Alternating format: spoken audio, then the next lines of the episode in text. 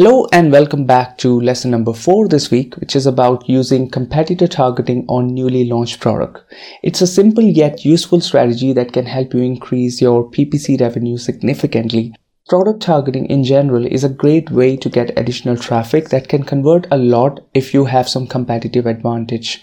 It could be price, number of reviews, features or benefits, etc.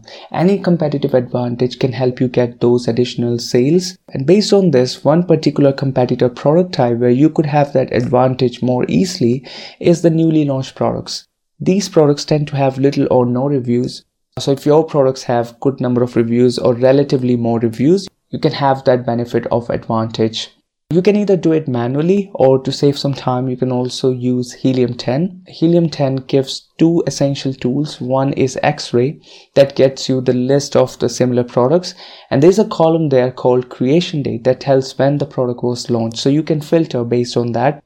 Or the second tool is the black box by Helium 10 where you just type the ASIN and you get the list of competitor products and there you can also use advanced filter to set listing age to the desired length of time, duration since launch. So it could be, let's say, five months or up to four months. This during this time, the reviews are usually less.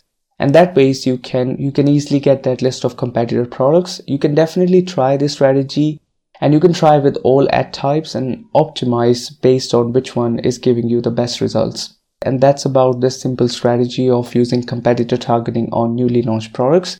Coming up next is lesson number five, which is about a useful way to expand your target audience and revenue in the US. So, see you there.